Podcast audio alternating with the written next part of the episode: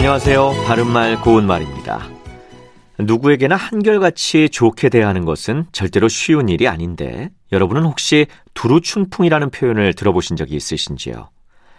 이것은 누구에게나 좋게 대하는 일 또는 그런 사람을 비유적으로 이르는 말입니다. 여기서 두루는 빠짐없이 골고루라는 뜻의 고유어 부사고 춘풍은 봄바람을 뜻하는 한자어입니다. 예를 들어 그 사람은 원래 두루춘풍이라 미움받을 일이 없다 이렇게 말할 수 있죠. 또 춘풍으로 남을 대하고 추풍으로 나를 대하라라는 속담이 있는데요. 이것은 남에게는 부드럽게 대하되 자신에게는 엄격해야 한다는 뜻입니다.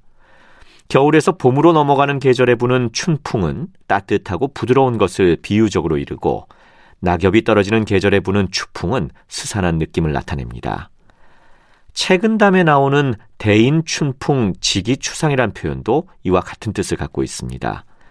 이는 다른 사람에게는 봄바람같이 대하고 자신에게는 가을의 찬서리처럼 대하라는 뜻으로 다른 사람을 대할 때에는 관대하게 해야 하며 자신을 대할 때에는 엄격하게 해야 함을 이루는 것이지요.